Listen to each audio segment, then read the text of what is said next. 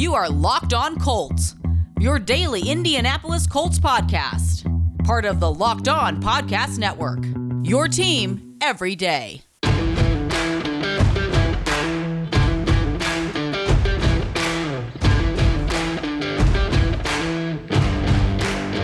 Hello, everyone, and welcome into your latest episode of Locked On Colts. I am your host, Evan Sidery, and I am here today joined by a special guest the episode, a frequent guest of Locked On Colts, and he is Stephen Reed of Stampede Blue. And we're here today for a live mock draft. We did uh, these couple times last year, Stephen. It is now officially draft season, exactly one month away from the NFL draft.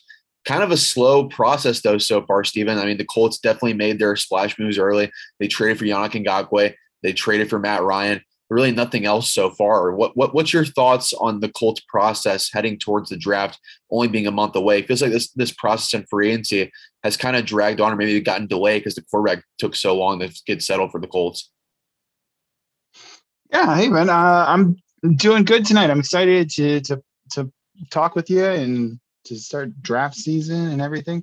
Um, with respect to free agency so far, I mean, you know, we were all frustrated that they didn't make big splashes at the beginning, but this is exactly how Chris Ballard has worked for the past four years, five years.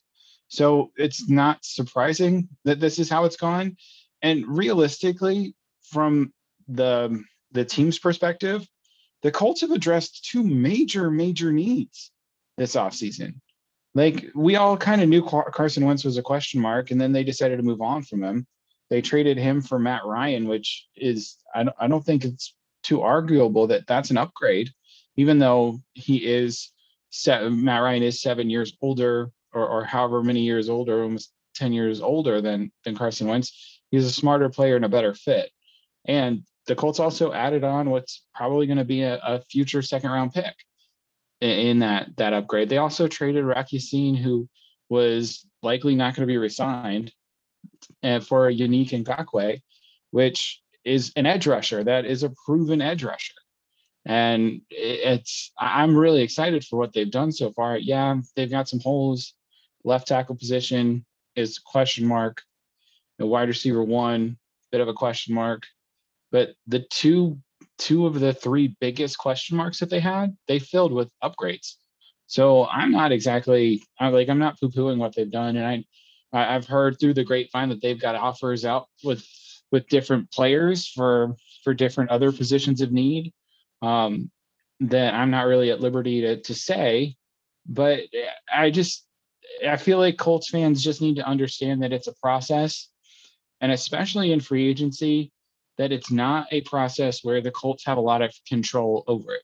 Because in the draft, players don't have a choice. Like you pick that player, he's your player. That's just how the draft works. In free agency, players have a say. And so not only do you have to want the player, but the player has to want you too. And up until the Colts traded for Matt Ryan, you know, there was some uncertainty at quarterback and not a lot of free agents. I've heard there were other free agents that decided not to go to the Colts because of that situation. Um, now I'm not sure necessarily which ones that was, but I, have heard it happened. Um, but now that that position is settled, I think that the market's going to settle on, and there's still some really good players there in the second wave. Um, you know, specifically at the left tackle position. I know you're going to hear a lot of coach speak from Chris Ballard, from Frank Reich about, oh, we're really happy to have the guys in the room. If these are the guys that we end up going into next season with, we feel really comfortable. Yeah, they got they, they have to say that like that's that's one of those things where they they have to talk like that. They can't be like yeah well you know we're real super disappointed in what we've got right now so we're really looking to upgrade. Um you know coaches GM, general managers they're, they're not going to say that because if they do one it gives leverage to these agents. There's like hey look you've really got a big need so you need my guy. Pay me more money. Pay me what i'm asking for. Um or it you know and, and the the other part of it is it drops down uh, morale in that that position group so you're going to hear a lot of guys talk about how they feel comfortable with matt pryor being having a, a first shot at the left tackle position but realistically they're probably looking to upgrade and like a Duane Brown or an Eric Fisher there and bring back Eric Fisher, or they're going to look at that in the draft because it's a really deep draft in the left tackle position. Um, or you know, the wide receiver room is another one where everybody's talked about it. You know, there's you know there's some guys that are out there. There might be some potential guys available via trade, um, but this is also a super super deep wide receiver class. So I, look at this and I say I'm not super disappointed with how the free agency has gone. I'm really excited they've addressed and upgraded the quarterback position and the defensive end position, which are two of the three biggest needs on this roster. And they also added a future second round pick, or what's likely to be a future second round pick in next year's draft, where if they do need to go up and get a quarterback, they now have that extra second round pick that would be very, very valuable to them. Last question here, Steve, before we dive into our live mock draft. We're going to be using the Draft Network's uh, predictor for the first one. Then we're going to dip our toes further in after this. We're just going to be just doing straight picks, no trades, just as we introduce ourselves and the listeners to draft season officially for the Colts. But after this, we'll probably go to PFF and Pro Football Network as well. There's a lot of great draft simulators out there. But today, we're going to be using the Draft Network. But one point before we uh, dive into that, Stephen, just a week out now from the Matt Ryan trade, pretty much what is your um, further assessment? The more you look into it, the more you dive into your thoughts on Matt Ryan. I, from my perspective personally, Stephen, I this is the most confident I felt about the quarterback position for the Colts since Andrew Luck in 2018, uh, and it's kind of a nice feeling to have.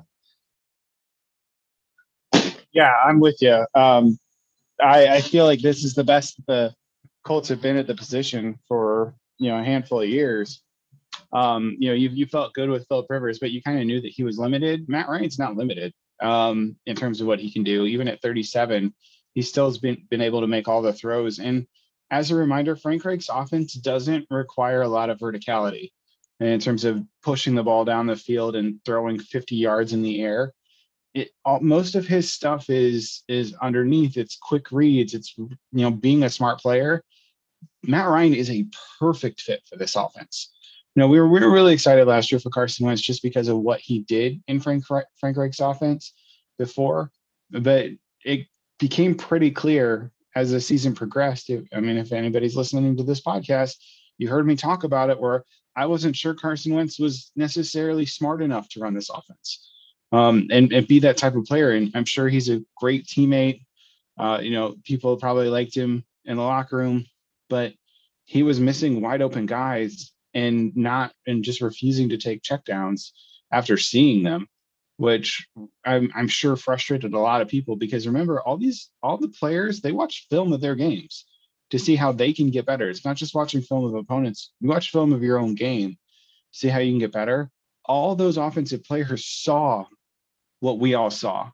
They saw him miss all of these open open receivers open running backs coming out of the background like that had to have been really frustrating for them. So uh, to to go from Carson Wentz, who is incredibly volatile in terms of the highest highs and the lowest lows, to somebody that is just steady, just chill, that you're you're always going to get the same thing with Matt Ryan. There's not going to be a lot of variability in how he plays. It's a very comforting feeling um, to go into the season knowing that you just went from Carson Wentz, who again has a lot of talent, but is very volatile to somebody that has a lot of talent and is steady.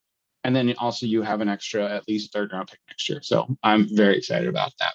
This is the time of year I pretty much give out all my New Year's resolutions, but not this year. I'm sticking to my resolution to eat right thanks to Built Bar. It almost feels like it's not really a resolution because I actually enjoy eating them. Have you tried the puffs? If you have, you're missing out on one of the best Built Bar tasting bars ever. Puffs are the first ever protein infused marshmallow. They're fluffy, they're marshmallowy, they're not just a protein bar, they're a treat, and they're covered in 100% real chocolate. Puffs are a fan favorite with some incredible flavors. Yummy cinnamon churro, coconut marshmallow, banana cream pie, oh so good. These are going to be your new favorite. All Built Bars covered 100% real chocolate. Yes, puffs included, 100% real chocolate. Low calorie, high protein. Replace your candy bars these as well. They are absolutely better. A typical candy bar can go anywhere from 2 to 300 calories. So Built is a lot healthier option for you as well, and you wouldn't even know it because it tastes so much better than all the other competition out there. It truly is what incredible what Built Bar does because they have changed the game. So go ahead and get on the action, Colts fans. Try all the new limited time flavors of Built Bars. Go to built.com use promo code LOCKED15, L O C K E D 1 5 for 50% off your order. Again, use the promo code LOCKED15, L O C K E D 1 5 for 15% off at built.com. yeah, I'm very excited for the Matty Ice era to officially begin for the Colts here next season. And what sounds like it's going to be a for sure multi-year partnership. Frank Reich and Chris Ballard are down at the owners' meetings in Florida this week, so we're going to have more on the owners' meetings later this week. But Frank Reich and Chris Ballard both mentioned that it's going to be officially a two-year pack with Matt Ryan. We kind of knew that was coming when they restructured his contract. $35 million cap hit next year. So it'd be nice to see at least some stability for the Frank Reich Chris Ballard there for the first time at quarterback team. Let's go ahead and dive into our mock draft here. We're going to be using the Draft Network simulator, as I mentioned. Then I'm officially simulating now, officially down to 42, Stephen. And it looks like here, as the mock is breaking down, we're now at 42.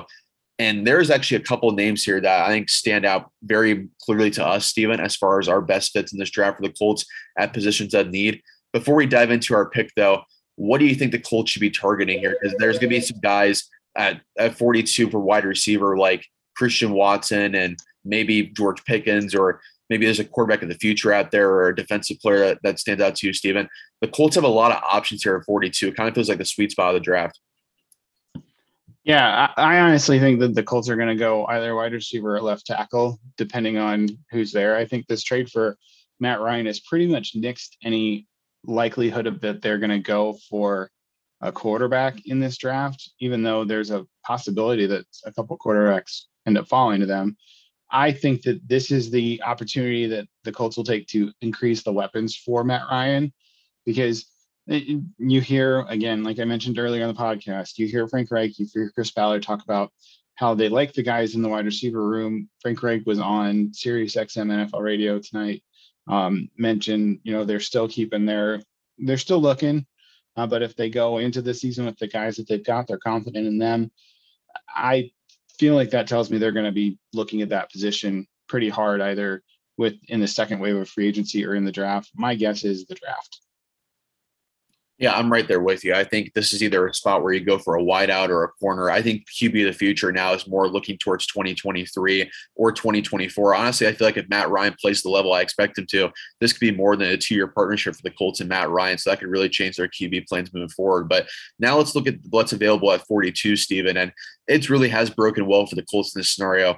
At wide receiver, they have Christian Watson, North Dakota State. George Pickens of Georgia, John Metchie of Alabama, and Calvin Austin of Memphis, all available there 42. Also at left tackle, we have Bernhard Raimann of, of Central Michigan, Daniel Faalele of, of Minnesota, and Nicholas Petit Frere of Ohio State, and Abraham Lucas of Washington State are all available there at left tackle too for our number 42 overall. And then at cornerback as well. Looks like Tariq Woolen is off the board already, so he'll not be an option here. So it feels like it's pretty much down to those left tackle options or wide receiver. I feel like I know where we're going to go with this one, Stephen, but I'll let you uh, take the floor here. What would be your prediction at 42? This is how it broke for them. You know, I'm taking Christian Watson here. Like this is this my this is the guy that I've said it would be a perfect fit for the Colts um, in what he can do, what he likes to do. Um, he's got you know great speed. He, he's super fast. He's slippery in the open field, and he's a willing blocker. Like the guy's willing to do everything. He was a late bloomer coming out of high school, and he only had a couple offers uh, because he didn't really start getting noticed by scouts until like the end of his junior year. Um, and so he got that offer from North Dakota State and went with it. Uh, I, I, think he's a, a perfect perfect fit. I believe he's also a Senior Bowl guy, was a team captain. This is like, this guy is how I equate Michael Pittman Jr. in his draft two years ago. Is this guy is a checks all of the boxes for uh, for Chris Ballard. I, I want to say that his RAS is also way up there in terms of his athletic profile. Yeah, 10.0. Yeah, exactly. He's he's a freak athlete. He's just quick as can be. He's fast. He scores touchdowns. So I'm I would if it were me picking, it would be Christian Watson, and it wouldn't even really be that close for me. Yeah, I, am with you on Christian Watson there. I feel like it'd really be between for me George Pickens or Christian Watson. I think George Pickens is a very high ceiling. But I also think Christian Watson does as well in the right system, which this could be an Indy for him, pairing him opposite Michael Pittman Jr. And I think an idea that I'm really liking more and more as I think about it is re-signing a guy like T.Y. Hilton on a one-year, like four or five million dollar contract. You draft Christian Watson at 42, and you can also slow develop Christian Watson a little bit if you need to early on the season. If you bring back a guy like T.Y. Hilton, Steven, because Christian Watson is still a little bit raw. He has those freakish traits, but he might be a guy that if you put too much expectations on him early, he might be a little bit disappointed there. So if you re-sign a guy like T.Y. Hilton, you can ease Christian Watson into the system. He can really start breaking out middle of the season. Exactly, I, and I don't think that I mean, I'll be honest. I don't think they're going to re-sign Ty again. Um, but I, I, think that Christian Watson would be a great guy to if they brought in a veteran wide receiver from somewhere. Um, he'd be a really good guy that it would be a willing learner from that receiver, and he's not going to sit there and be like, "Oh, I was a second round pick. You know, I'm not going to listen to you." This guy is is going to soak it all up. He's he'd be a perfect teammate. Christian Watson, I think we're both in agreement here, Steve. We're going to lock in Christian Watson, wide receiver, North Dakota State. He is a blue star prospect, like Steven mentioned, senior bowl, elite athletic traits, uh, very high leadership skills in North Dakota State as well. He checks all the boxes for the Colts, and he's a willing run blocker too. He's a perfect fit, I think, opposite Pittman in this offense. So we're going to lock in Christian Watson at number 42 overall, and we're at number 73 now, Stephen, the, the Washington Commanders third round pick. And there's some intriguing options down the board. Now that we addressed wide receiver, Stephen, are you leaning towards probably left tackle or tight end here? Probably left tackle or tight end. If we're using the draft network board, then we're probably leaning more towards tight end because most of the top left tackles are are usually off the board at this point. Um, but I want to hear what what we've got available. So it looks like here at number 73 overall, we're going to go to left tackle first. And here are the options available. Nicholas Petit Frere of Ohio State. The Colts were at Ohio State's Pro Day, by the way, so there could be some interest there. Same for Abraham Lucas of Washington State. He is on the board there. They were at his Pro Day as well. And then Rasheed Walker of Penn State. Those are the top left tackles available on the board here at 73. And then going to tight end, all the top tight ends are still available pretty much. Um, just one guy was taken. Trey McBride is still available. Cade Otton, Jeremy Ruckert, Greg Dulcich, Jelani Woods, Jake Ferguson. All these tight ends are all still available. And then you look at corner real quick.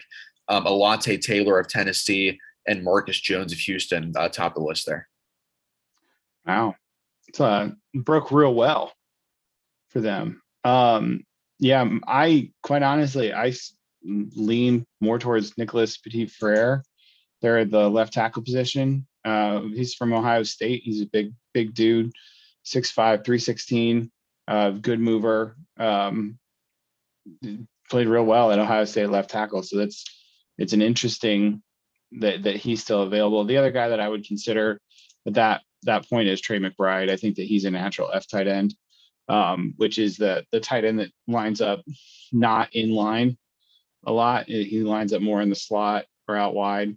Uh, so I think one of those two guys would be my pick right here.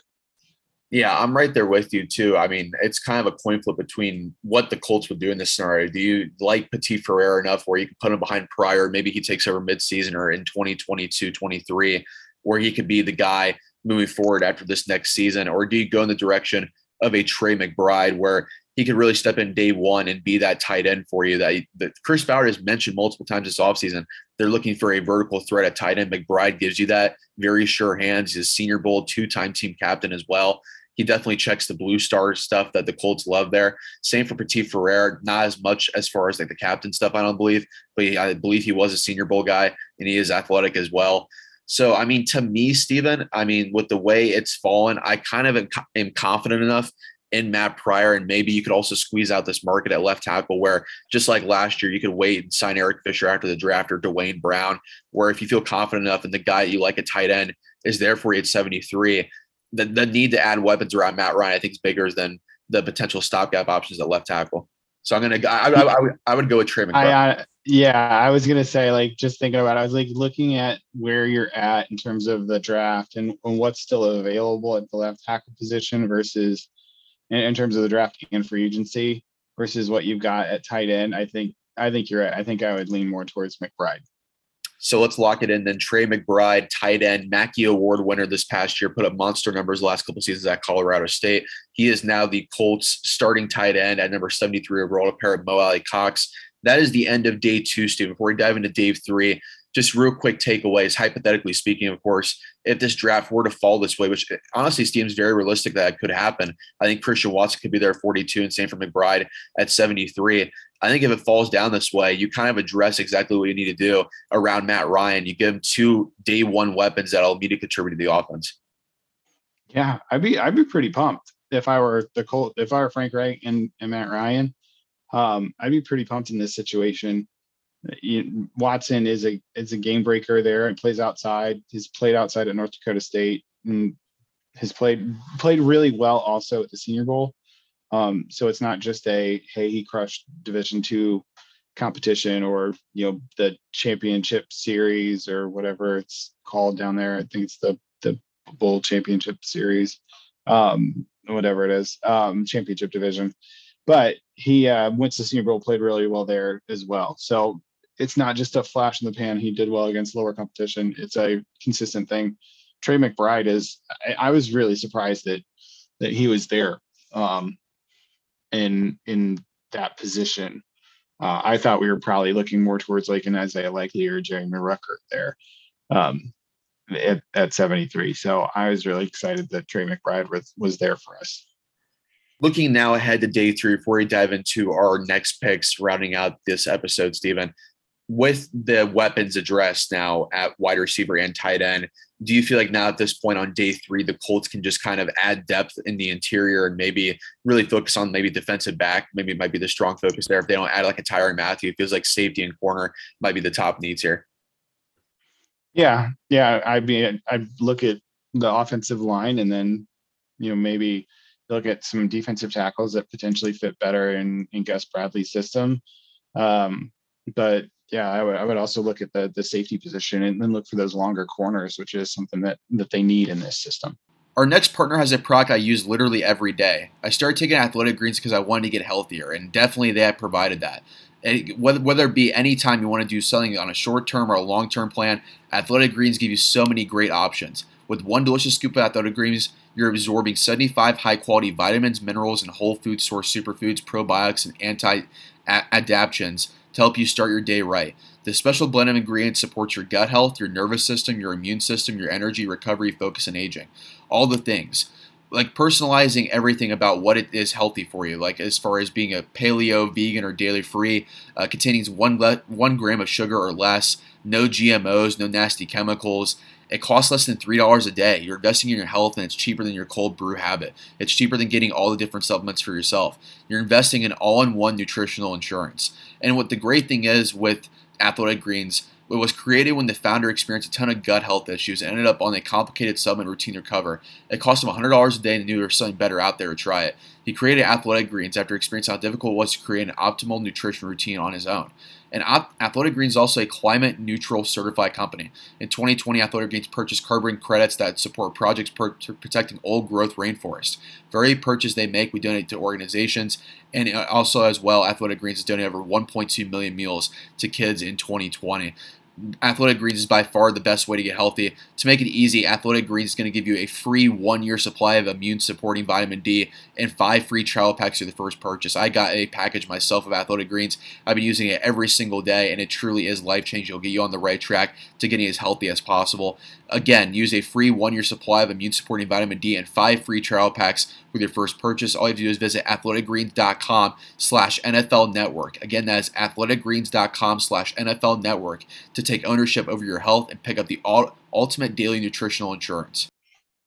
All right, let's go ahead and simulate now. We're off the board at 73, just locked in Trey McBride. So we are simulating down to 122 overall at this point. Again, the Colts have hypothetically in mock draft 1.0 here on Locked On Colts, Christian Watson, wide receiver, North Dakota State, and Trey McBride, tight end of Colorado State, two instant day one starters here. And now we're back on the board here at 122 overall, Stephen. And it looks like here, let's go to left tackle first, see what's available for us here. Matt Waletzko of North Dakota, Braxton Jones of Southern Utah, Max Mitchell of Louisiana, and Zach Tom of Wake Forest top the board there left tackle. At cornerback, there's a couple guys here. Josh Jobe of Alabama, Coby Bryant of Cincinnati. They top the list there. And then at safety, Dane Belton of Iowa. And then you have as well Bryan Cook, JT Woods of Baylor, and Sterling Weatherford of Miami, Ohio. Is there any other uh, positions there you want to look at outside of those? Not really. Okay. like, So where would you, where would just you just safety and yeah. Um, let's see. Um, who is still available at safety? Uh, it looks like here, according to the Draft Network Sport, their top safeties available are Dane Belton of Iowa, Sterling Weatherford of Miami, Ohio, Bryan Cook of Cincinnati, and JT Woods of Baylor.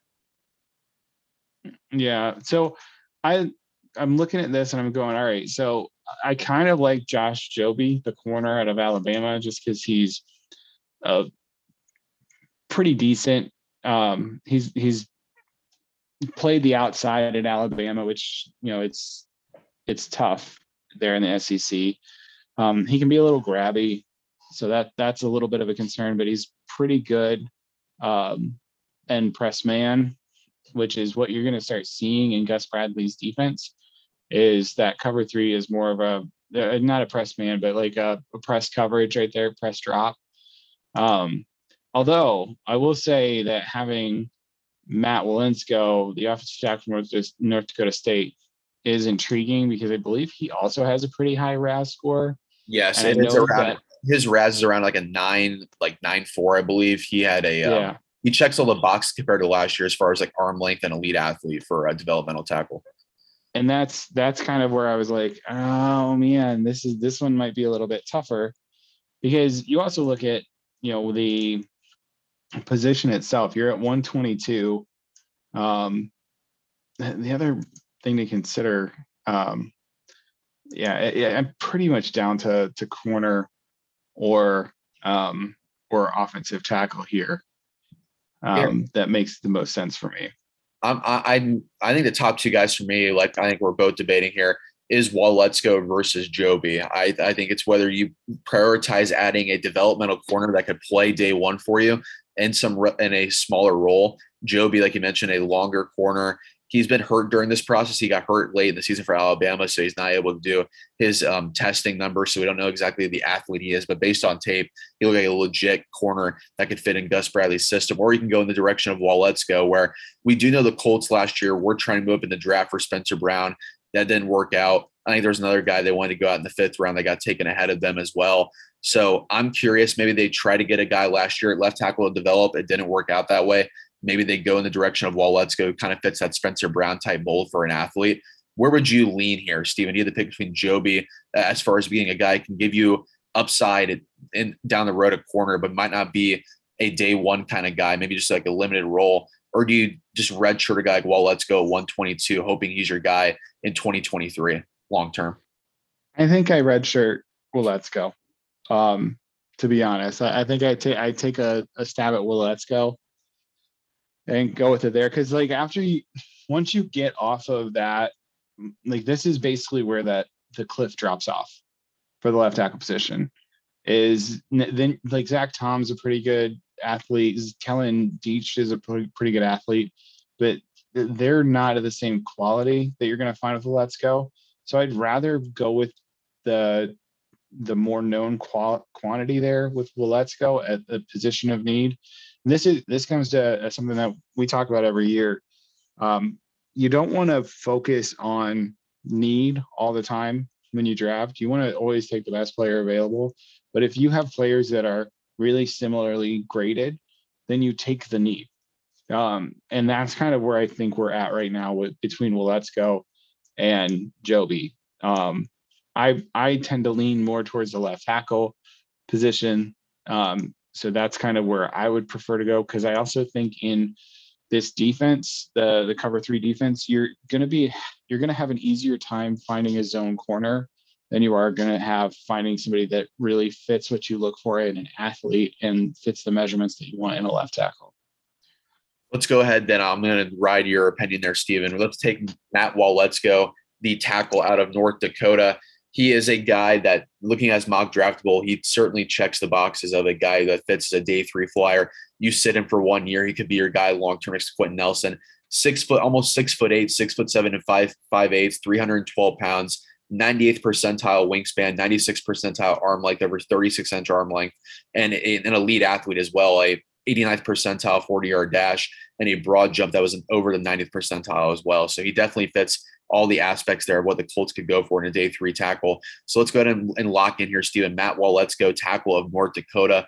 And we're back on the board here, round five, 159 overall. We've addressed really all the offense needs so far and in succession. Christian Watson, North Dakota wide receiver, Trey McBride, tight end at of Colorado State. And now Matt Waletzko as a potential long-term play at tackle for the Indianapolis Colts from North Dakota. Now it feels like to me, Steve, we can kind of focus away from offense, go to defense here, whether it be safety, corner, defensive line, whether it be interior or edge rush. Kind of feels like whatever you want to do here at defense. Yeah, I mean, honestly, it's it's pretty open now. Um, I'd probably look to corner um, to fill that role. I, I uh, corner or safety is likely the position that I I go at right now, unless there's some very highly regarded defensive tackle or edge rusher that still happens to be on the board. To and I, I can't see the board, so this is all me blind flying blind right here. Let's go real quick before we dive into that because I'm just curious about how he's going to fit in Gus Bradley's system, and he definitely flashed a lot of intriguing traits last season. Stephen, how high are you on Isaiah Rodgers entering into his third season? Because I'm kind of really intrigued now to see Isaiah Rodgers play more man, play more aggressive defense, they kind of chose him over Rock Ya-Sin when they traded away Ya-Sin for and Ngakoue. I think they believe in Isaiah Rodgers' ball skills and his elite athleticism to translate and be a long-term starter at corner. How do you feel about Isaiah Rodgers here? Because he did flash enough to me last season where he feels like a long-term play at corner that really could extend this upcoming season. Yeah, I think he's going to get the uh, opportunity to play um, and earn that number two spot. So I think he's, like I said, I, I think that he's got an opportunity, but I do think they need depth here. Uh, I think that because of his aggressiveness and his ball skills, that he's going to get the chance to to win that number two job. Then maybe even the number one. Who knows at this point? Because we don't really have a number one on the roster either. So um, outside of Kenny Moore, because Kenny Moore is the number one. But in terms of outside corner, you don't really have that. So I think that he's going to get that opportunity. Now we're back on the board here, Stephen, at 159 overall. We just simmed through to 159. And it looks like here, the top of the board for our positions, just going through defense, the top guy available on TDN's board is Otito Ogbonnia, the interior defensive lineman of UCLA. He kind of be your backup to Grover Stewart, play those snaps. Taylor Stallworth, he's not a free agent, kind of fills that role. Maybe a high upside play there. He fits the length and athleticism traits for the Colts as well. But then you go over to corner and safety. Corner, the top corners available are Montaric Brown of Arkansas, Jack Jones of Arizona State, and Josh Thompson of Texas. And then over at safety, we have JT Woods of Baylor, who's top rated safety and one of the best players available still on the board. And then Reed Blankenship of Middle Tennessee. So where would you go there? And then the edge rusher as well. We can go over that real quick. Dominique Robinson of Miami, Ohio, uh, Cade Hall of San Jose State, and Jeffrey Gunter of Coastal Carolina. Where would you rank those guys? Uh, I'd probably look at Montaric Brown, that corner out of Arkansas. Um, he's a longer corner. Um, he's again, he's he's out of Arkansas. He's played uh, played a lot of football there in the SEC. Played against some great wide receivers um, there against Alabama and LSU over the years. Um, he's more of a, a zone corner, um, which but he can he can play man from time to time. So I think that he'd probably be a pretty good fit there in this system. Um, because again, it's going to be interesting because we're going to get a, a, good feel of how Chris Ballard and Gus Bradley work together in terms of building his system. Because for the past four years, five years, Chris Ballard is drafted for the cover two and so this is going to be the first time that he's drafting for a cover three, um, more of a hybrid system. And so I think Montaric Brown gives them some versatility. Um, I do like the idea of uh, JT Woods, the safety out of Baylor. Um, he's big, he's physical. Um, I, I, think that he's a he's a solid solid ball player there um, at Baylor. So I wouldn't be surprised to see them go after someone like that. Yeah, I would uh, amongst these guys, I would go with JT Wood to top my board because just looking at his athletic profile, certainly checks what Chris Ballard looks for there. And he was a Senior Bowl guy. I believe he was a team captain at Baylor as well. But looking at his measurables on mock draftable, his spider web, the only thing that he's bad at is his weight and his hand size, but everything else, vertical jump, 40 yard dash, broad jump, all above 90th percentile. Six two for a safety is great size as well, around 200 pounds. So you could definitely thaw out a little bit. But we know Gus Bradley loves playing three safeties. If they don't sign a Tyrann Mathieu type, they legitimately need to add a potential day one guy that contributes at safety as a third safety for depth purposes behind mm-hmm. Julian Blackmon. JT Wood also has a 9.88 RAS score, so he's one of those elite athletes too. Yeah, that, that kind of feels like the safe pick to me. Montaric Brown, like you mentioned, is a good zone corner, but it feels like to me with JT Woods, he could also be the guy after next season. Khari or Khari Wilson entering into the final year of his contract. So if they feel like JT Woods might be a long term replacement to Khari Willis, they did it with Marlon Mack. They drafted Jonathan Taylor a year ahead of time. So I would not be surprised by that if they believe maybe JT Woods is a better long term fit next to Julian Blackmon. Yeah, I'm, I'm just now I'm trying to pop through. You might hear clicking in the background. It's because I'm trying to pop up RAS scores for different guys. Montaric Brown's only 4.2. So I, I know that Chris Ballard over the years, it's, become readily apparent that he values the athletic profiles. And uh, the relative athletic score RAS is RAS uh, is what we refer to a lot, but it's a very good metric put down by Kent Lee Platte that basically is able to quantify the athleticism of of players. And makes it easily easily apparent of, of who's really good athletes in terms of football versus who isn't. And so typically you've seen Chris Ballard draft guys that are more athletic um, as compared to Ryan Grigson, who drafted players who were not athletic.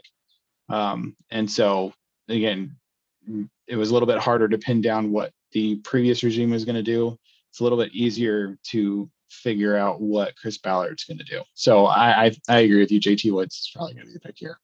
Let's go ahead then and lock in JT Woods, safety out of Baylor, with the Colts' fourth pick, fifth round, 159 overall. So the Colts' first four picks now Christian Watson, wide receiver, Trey McBride at tight end, and Matt Waletzko at left tackle, and then JT Woods at safety. Really, all four of the Colts' biggest needs have been checked off here. Could really be awesome long term plays as well for the Colts. But let's move on now, Stephen, to 179, the last pick in the fifth round, the fifth round comp they got for Denico Autry looking at the board here now, we added a safety. Do you go back to to the defensive back room here at corner, or do you maybe go to defensive line, or where, where else would you be looking here at 179?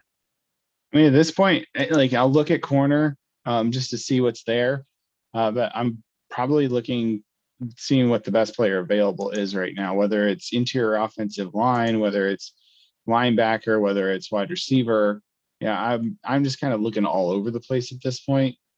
Um, so that's one where it, it makes it a little bit a little bit more difficult to like give you a straight up answer on, on where I think they're going to go. For sure, for sure. Yeah, looking through the board here, interestingly enough, on the Draft Network's board, the top player available is a punter, Matt Araiza, uh, 100 overall. So that just goes to show he might be a freak athlete, a punter for some reason. But looking through the board here, outside of that, Josh Thompson, cornerback of Texas, is one of the best players available. Uh, he is a six foot of six foot corner, 190 pounds. Uh, looking at his mock draftable page right now, he is a little bit athletic, but he's not like a freak athlete as far as like the Chris Ballard types go. So that, that might be something to keep an eye on there. Uh, there's also some wide receivers available as well. If you want to maybe double dip at wide receiver, Stephen Romeo Doubs in Nevada, Justin Ross of Clemson are the top two guys available there at wide receiver. And then you can go back over, like, and check out interior defensive line. Uh, Thomas Booker out of Stanford, a top player available at the interior defensive line. And then edge rusher. Looks like here Cade Hall and Jeffrey Gunter top the list there at edge rusher. It feels like they got uh, the most intriguing guys to me, at least on this list. I mean, it might be um, looking here. It looks like Chris Paul as well out of Tulsa is available as an interior offensive line depth. So that could be a guy to watch out for. I, I think the guys that stand out the most to me here, Stephen, it might be double dipping at wide receiver, like with Romeo Doubs or Justin Ross. If you truly want to go like best player available and take an upside swing late in the draft, those guys can make some sense there. Or do you go in the direction of like adding like a Chris Paul for offensive line depth, or maybe adding another defensive back here? Really, like you mentioned, all options are open. Yeah, I was hoping somebody like a uh, Bo Melton was going to still be available there at the wide receiver position because he's a sneaky guy that I think will could could fall um, in there uh, quite honestly, I I think that they're going to double dip the wide receiver position and they're going to do it early. um, in the draft, just kind of period. Um, so I fully on board going to somebody like a Romeo Doubs or they're out of wide receiver out of Nevada. I think that he would be a really good fit. Justin Ross is a little concerning because he had that neck injury. Um, he also, you know, isn't very fast. He's probably just going to be mainly like a.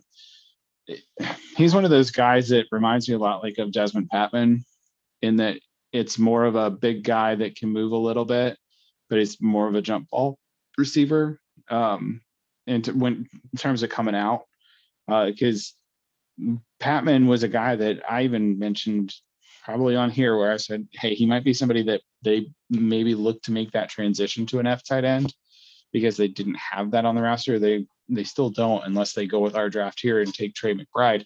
Um, so I worry about Justin Ross uh, in terms of where he play. Romeo Doubs, I think he's got the athleticism to be able to play pretty much anywhere on this on this offense um, in terms of the wide receiver position. So I, I would almost prefer to double dip, to be to be totally honest, or potentially go with uh, interior offensive lineman. You said Cade Mays was still available from Tennessee. Yes, and Chris Paul from Tulsa. I'm with you honestly on like going with the Doubs here because like like we talked about the last pick with JT Woods, like Parris Campbell's a free agent after this season. If they don't believe Parris Campbell's the guy, if he gets injured again next season, I doubt he gets re-signed. So that opens up a roster spot long term there. And if you draft Doubs, it just brings more competition to the bottom of the roster where you'd have three guys competing probably for one spot between Doubs, Michael Strachan, and Desmond Patmon. And you kind of truly find out who's a long-term piece, whoever wins that competition there, Stephen. Yeah. So let's go ahead and lock in Romeo Doubs, wide receiver out of Nevada. Colts double dip now, wide receiver. Christian Watson, Romeo Doubs, both guys that are six foot two, uh, good athletes as well. Definitely check the Chris Ballard box, both for the Senior Bowl as well. We're back on the board here, Stephen, at 216 overall. The Colts have drafted two wide receivers. They've also added a safety, a left tackle, a tight end. Um, again, this is more so in the, in the late in the draft where we see like the Michael Strachan's, the Desmond Patmons, more so guys where I think we see now a good track record, Stephen, that when we get to this point of the draft in the sixth or seventh round, it's mostly just you draft the freakiest athletes possible. That's what that's what Chris Ballard's been doing. Yeah, that's pretty much about it. It's it's you you go and find the freakiest athletes and you go with them, and that's what you see if they fit. So let's go ahead and try to find those then, because we just drafted a wide receiver with Doubs, so that we're not going to triple dip here with wide receiver. But looking through here at cornerback, uh, Matt Hankins of Iowa, Damarion Williams of Houston, and Jermaine Waller out of Virginia Tech, top the list there at cornerback. Uh, interior offensive line, Brock Hoffman out of Virginia Tech, uh, Nick Ford out of Utah, and Ben Brown out of Ole Miss, top the list there as well. And then looking through here, um, let's see edge rusher as well. Uh, Jeffrey Gunter out of Coastal Carolina. He checks. I think he might be the most realistic option here, Stephen. Uh, freaky. I was going to say Gunter's probably going to be the guy. Yeah, freaky athlete. I think his RAS is above nine. A team captain of Coastal Carolina. Good production as well. A Senior Bowl player as well kind of fits the boxes here as a, of a strong side edge rusher. If Tyquan Lewis doesn't work out next year, he, uh, Gunter kind of fills that role long term. Yeah, that's where I would I would lean in. He's got a RAS score of 9.73, um, so that's that's really high, and um, he's he fits the athletic profile and uh, the the height weight that they really look for. So I, I think that he'd be a really good fit there for them yeah, we know the Colts love adding to the trenches in the draft too. So we, I for sure, I imagine they'll take a defensive lineman in this draft, and they get a good one, I think, here in Jeffrey Gunter. So let's lock in at 216 overall. Jeffrey Gunter, edge rusher out of Coastal Carolina. And the Colts are back up for what I believe is their last pick of the draft, Stephen, at round seven, 240 overall. Again, really just kept trying to find the elite athletes, throw a dart at the board. Hopefully it sticks like a Michael Strachan type of situation here. And looking through the board here, I mean, we can check it out um, edge rusher, interior defensive line. Um, looking through the board for interior defensive line, uh, the top guys are Neil Farrell um, out of LSU, Eric Johnson out of Missouri State, PJ Mustipher out of Penn State are the top guys for interior defensive line. and interior offensive line, Stewart Reese out of Florida, uh, Xavier Newman Johnson out of Baylor, and Aaron Frost out of Nevada. Top the list there. And then at linebacker, we have Merlin Robertson out of Arizona State, Zakoby McClain out of Auburn, and Jeremiah Gemmel out of North Carolina. These guys could all fill the role. Matthew Adams left on special teams. He's still a free agent. I, I don't know if he's going to be re-signed either at this point.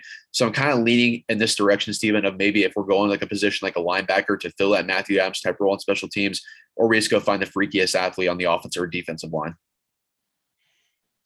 Yeah, I mean, it, at this point, you just kind of go with it and and see what what you find. If you get a good athlete, like I'm totally fine going with a guy like uh like a Neil Farrell Jr., uh, defensive lineman out of LSU, and then that he would be a really good fit there. He doesn't have a lot of experience, um, but I think that he's uh, got the. I mean, he played at LSU, so it's it's one of those where he's got some experience, although his RAS score is really bad.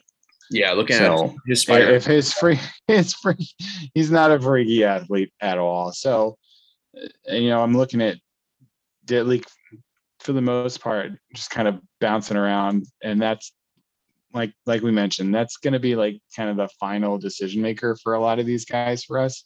Is okay, are these guys crazy athletes? Um, because if they are, that's who we're going to kind of look at. A guy that I actually would want to see if he's available um, on there, it's a corner um, from Sam Houston State, Zyon McCollum. If I'm going to take a late round flyer, it's going to be on a, somebody like that. The guy 6'4, 190, has a RAS score of, it's a perfect 10 RAS score. He's tall and he's fast and he's got really good ball hawking skills. So uh, he's a guy that I would probably take a flyer on if he's available. I think he is because Draft Network Sport has him at like 276, which I think is criminally too low for a player like that. Yeah, he is available here, Steven. And you kind of sold me there. I mean, long, athletic, six foot four, 190. Uh, like you mentioned, he played at the Senior Bowl. He, he's terrific ball skills and elite athlete. I mean, he kind of checks all the boxes here. We haven't drafted a corner yet in this draft. We added a safety. I mean, maybe this is in a new Isaiah Rodgers situation where he hit late in the day three on the draft with a guy Zyon McCollum. He could be a long term piece to your secondary. Yeah, I, I, think he'd be a really solid, solid fit, and I, I think the draft network's probably going to start changing their their algorithm and putting him probably closer to like the fifth round because that's where I think that he's probably going to go. A guy with that that kind of measurements, that kind of skill set. Um, he's got good tape, so I, think that he's a guy that for me he's one of those sleeper guys that I would really love for the Colts to go and grab on day three. I know that Gus Bradley really likes those longer corners um, that have good ball skills. I mean, remember he he was out there in Seattle. Um, you know, he he helped with that. Uh, they had some pretty good secondaries out there, and so I think that that's I think Zyon McCollum would be my my pick if we're going for late round flyer on super athletic guy that's got some some ball skills. Some maybe we'll be able to make the team as special teams for sure, but as a developmental guy that you want to bet on. And quite honestly, if you're going to bet in the NFL, you want to bet on athletic traits. So that's where I would set. Let's go ahead and lock it in, Steven. The Colts' last pick of the draft here at 240 overall in the seventh round. Zyon McCollum, a freaky six foot four corner out of Sam Houston State, was in the Senior Bowl. So we're going to lock in Zyon McCollum for the Colts' last pick of the draft here. And now let's look at our full board here, Steven. Like I mentioned at the top of the show, we'll be doing more uh, different mock draft websites that include trades moving forward, but just dipping our toes into this. I feel like we kind of know the Chris Ballard type because I mean, looking through our picks here, Steven, I believe all these guys had an above average RAS score. I believe all these guys were also Senior Bowl guys. I think we kind of have Chris Ballard's mold down pat here, so it's kind of crazy how it worked out that way. But here's all of our picks in succession: Christian Watson, wide receiver, North Dakota State; Trey McBride, tight end, Colorado State at 73; Matt Waletzko, tackle out of North Dakota at 122 overall; JT Woods, safety out of Baylor at 159 overall. Romeo Doubs, wide receiver out of Nevada at 179 overall. Jeffrey Gunter, edge rusher out of Coastal Carolina at 216 overall. And finally, Zyon McCollum, cornerback out of Sam Houston State at 240 overall. Like I mentioned, Stephen, all these guys are freaky athletes. They all check the blue star criteria. They're all Senior Bowl guys. I mean, this kind of feels like a home run type of draft where we kind of know who Chris Ballard is at this point. And this feels like a very, very realistic Chris Ballard type of draft. I would not be shocked at all if it happened next month. Yeah, I mean, you guys might as well lock it in right there. Boom. Go to go to Vegas. Um, gamble responsibly. Don't don't if you have a gambling problem, there's some lines on it um, to to tell you to stop doing it or something to help. Um, no, I think that we've. I, I, would be ecstatic if this is how it played out, being able to get Christian Watson, Trey McBride, right there at the top. You know, you've got some developmental guys in, in Waletzko. You've got a really solid safety with Woods. Um, and then you've got three developmental guys that have really good traits and are very athletic. And again, in the NFL, you want to bet on athletes um, because, I mean, if you're fast, you can do a lot more things. So Romeo Doubs, their wide receiver, Nevada, Gunter, that edge from Coastal Carolina, I think he'd be a good developmental guy. Um, and then Zyon McCollum, I think, is criminally underrated in the Draft Network's board. I think that he's going to be shot up to the fifth round. Um, and I think that he's he's going to be a guy that's a sleeper one that yeah, I'm quite honestly, I really do think that he might be a guy that the Colts look at um, in that fifth, sixth round range closing it out here, Stephen, just looking through our picks one more time and just seeing how it all shaped out the way that we hoped it would, just based off what we know about Chris Ballard and his drafting strategy. I mean, looking at everything put together, it seems like we kind of filled all the Colts' needs in the draft. I know a lot of Colts fans are kind of worried about having to rely on the draft so much, but looking at this draft class even more, Stephen, this is a very good draft again for what the Colts need as far as adding a weapon or two at tight end and wide receiver on day two. You can add in a freaky athlete at, on the offensive line to potentially be your left tackle in the future in, in day two or day three. And there's a lot of guys in the defensive line and defensive backfield and at wide receiver, whereas a lot of day three guys available too, where it worked out the way we did on this mock draft, Stephen. So it, this kind of proves again how strong this draft class could be, where they could all benefit for the Colts, where obviously it'll be a younger team again, adding all these young guys, but this is a very strong draft class. Yeah, I mean it really is. It's a it's a really strong draft class, and uh, like they i want to say daniel jeremiah said that the strength of his draft class is from like 15 to 60 and so it's good that the colts have have a pick in there. So uh, of course it'd be great if they had more. Um, but they've got they've got a pick in there so you, you take it. Um and so yeah it's just you, you're i don't know i'm pretty excited about about this little draft we had and i'm, I'm excited for the draft coming up. I can't can't begin to explain that I'm excited for draft season.